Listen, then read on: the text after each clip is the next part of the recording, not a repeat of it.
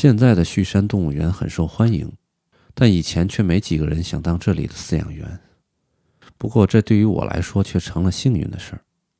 城市里的大动物园竞争太激烈，想进也进不去，而且前辈与新人之间的关系也很严格。旭山动物园成立于昭和四十二年，也就是我进园的五年前。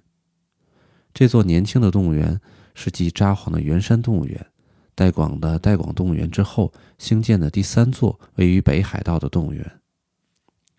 开园时，园里有七名饲养员，大部分人都是第一次从事这个行业。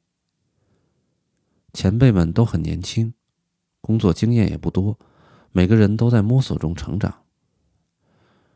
那些有年头的动物园，有经验丰富的员工，也做出了漂亮的成绩，想必已经有了一套自己的动物园哲学。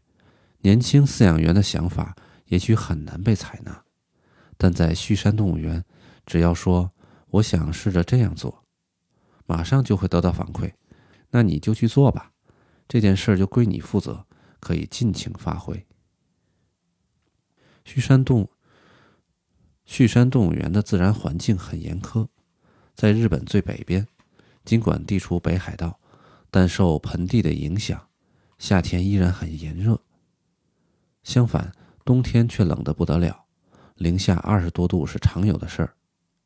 一个冬天的降雪量能达到八米，在这样恶劣的天气里，在这样恶劣的天气里，饲养员每天去屋舍给动物喂食的时候。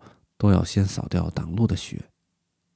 和温暖的地方相比，这里的工作会相应多出许多。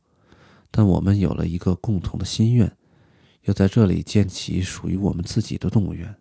在这里，饲养员和动物园是一起成长的。